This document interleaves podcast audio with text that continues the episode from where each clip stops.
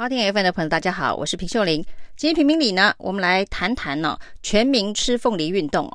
这当然是因为在二二八假期前夕呢，国台办无预警的宣布要禁止台湾的凤梨进口中国，理由是呢，生物检疫的问题。台湾的凤梨呢被查出有介壳虫哦。那一般来讲哦，如果是查出这种凤梨上面常常会看到的介壳虫，几种方式哦，要不就是熏蒸之后可以持续的进口，另外呢，要不就是这一个被查出来的货柜退运了。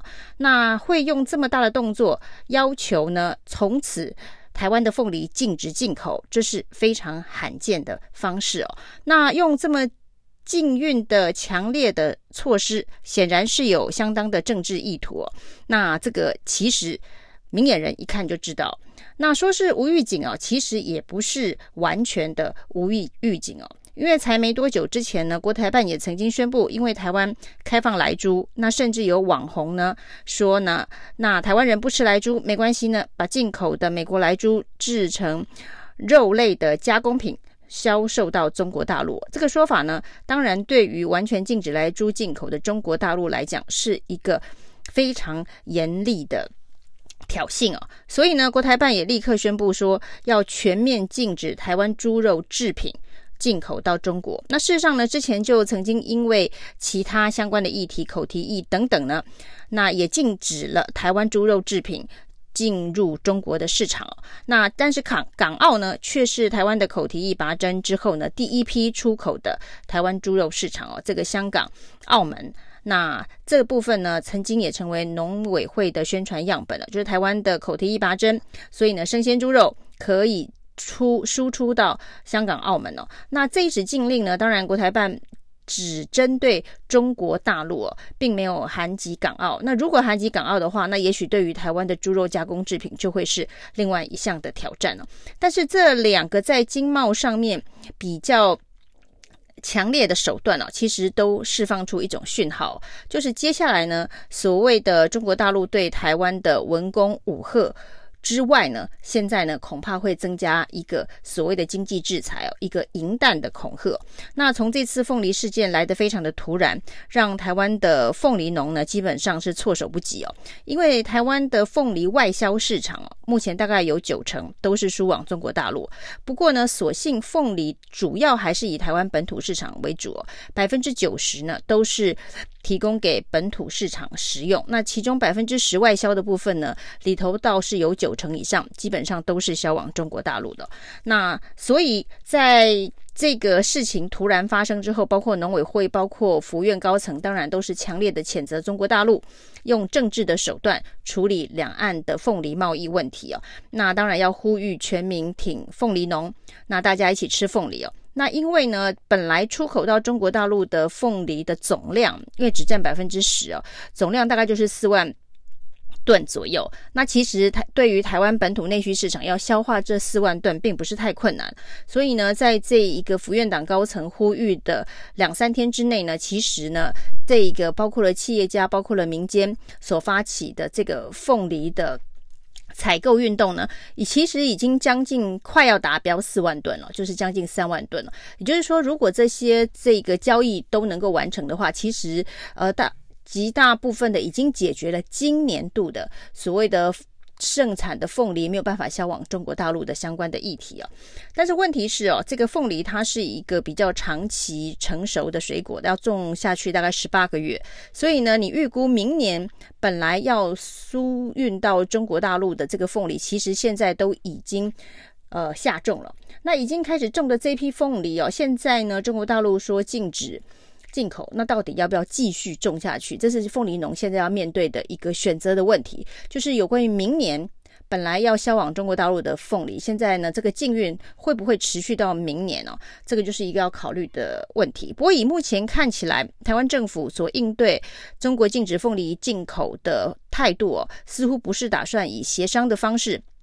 走贸易障碍排除的方式去处理哦，那比较拉高声量的以政治对抗的方式哦，反正只有四万吨哦，那我们大家吃一吃凤梨，每个人吃个六颗左右，那就可以解决了这个凤梨的过量的问题哦。那这当然就是会牵涉到，那你现在。已经种明年的凤梨预估产量的凤梨农，是不是要重新思考？那当然，鸡蛋不要放在同一个篮子里哦。如果百分之九十外销中国大陆的这一条路阻断之后，那我们有没有能力呢？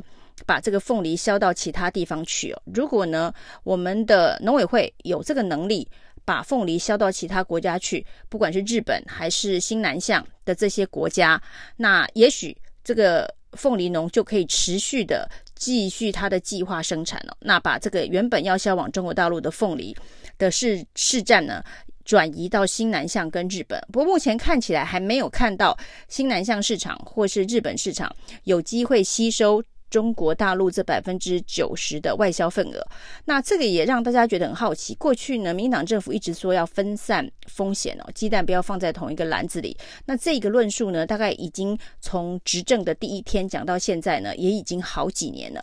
但是到底有没有真的去落实跟执行哦？我们来看新南向的部分哦。其实为什么会有百分之九十的凤梨还是持续的销往中国大陆？就是新南向的推进啊，并没有。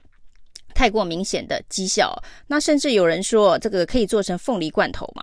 那大家就发现呢，在台湾市面上所流通的凤梨罐头，不管是台糖的凤梨罐头，或是其他这个台湾品牌的凤梨罐头，它的生产制造地哦都是新南向，诶，是看起来像是新南向成功了，但是呢，其实这些在印尼、在泰国所制作的凤梨罐头，它所使用的凤梨原料就是当地的原料，所以把工厂设在。泰国设在印尼，然后做成凤梨罐头之后回销到台湾来。那它并不是从这一个台湾输出凤梨原料到泰国、印尼的工厂制成凤梨罐头加工，然后再销到其他的市场去。它是直接使用当地的原料。那当然是一个成本的考虑。这代表说呢，台湾所谓的农业新南向啊，到目前为止是没有看到非常具体的成效。那往日本的这个方向，当然呢，这一个中国打压台湾凤梨的事事件成为国际新闻之后呢，过去台湾跟日本相当友善的关系，包括三一大地震期间呢，我们的这个捐赠等等，我们的这个。表达的关心哦，也让很多日本人其实还蛮感念台湾人的。所以呢，在这个短期的时间之内呢，也听到了很多说要这个加订台湾凤梨的一些声音哦。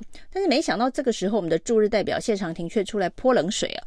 那他泼的这桶冷水，告诉大家说，这个大家呢，只是在这个一时之间呢，那伸出。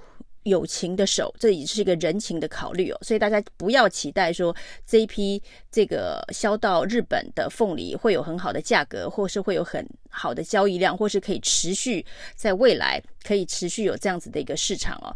那他还反而劝大家说，现在这一批呢没有办法销出去的凤梨，应该把它做成这个凤梨加工制品，等待呢接下来的东京奥运之后呢，也许会需要这些凤梨的加工制品哦。显然。谢长廷代表也不是非常的看好台湾的凤梨，把日本当成是一个长期可以经营的市场哦。此时此刻，他讲的是人情义理的考虑哦，所以日本愿意伸出援手，那就跟现在的全民吃凤梨运动一样。那我们可以要求这个台湾民众在此时此刻挺凤梨农，全民吃凤梨哦。那吃完了今年，那还有明年，那明年的要不要吃，或者是明年能够找到新的市场？这都是民党政府必须做一个完整的规划的。那总不可能每一年都超吃凤梨哦。那现在就是我们在水果的选择当中，我们超吃了凤梨，会不会影响其他水果的销量哦？殃及池鱼，这也是另外一个需要考虑的。那事实上，除了凤梨之外哦，台湾还有一个更依赖中国大陆的水果，它叫做释迦。那它的这个外销。占比有百分之二十三点二，比刚才的凤梨将近十趴还要高非常多。而这其中的四分之三呢，通通都是销往中国大陆，所以它的依赖度更高。所以接下来除了凤梨之外，在这个农产的打压，会不会接下来锁定释迦？那其实这两天一度传出莲雾似乎也。呃，受到了这个打压，不过呢，还好是虚惊一场哦。那是因为莲雾要跟凤梨一起并柜销售到中国大陆，那凤梨禁运了之后呢，莲雾的产量的销量呢，不足以自己支撑一个货柜。但这个问题呢，是经过这个协调的部分是已经解决了。那我们甚至也看到了这个，因为是高雄的莲雾嘛，那高雄的一些民进党立委就跳出来，请农民不要紧张哦，莲雾并没有在禁运的范围之内，但是这件事情没有办法解决。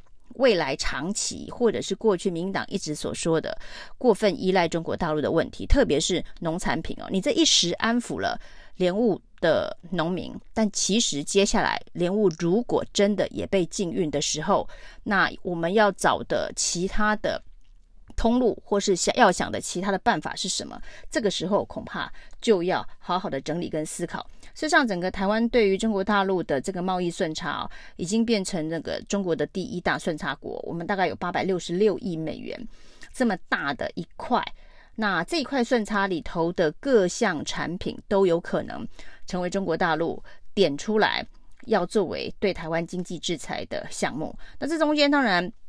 也有中国大陆依赖台湾的部分啊，也许大家讲的是这些高科技的晶片，但是我们有非常的多的农渔产品，或是比较低阶的一些相关的产品，可能都会跟凤梨一样面对同样的问题哦。那所谓的穷台论的执行方法，接下来包括了 ECFA 之前的早收清单免税的部分，那会不会也终止哦？这都会是未来台湾经济上面必须去提早面对。那这个。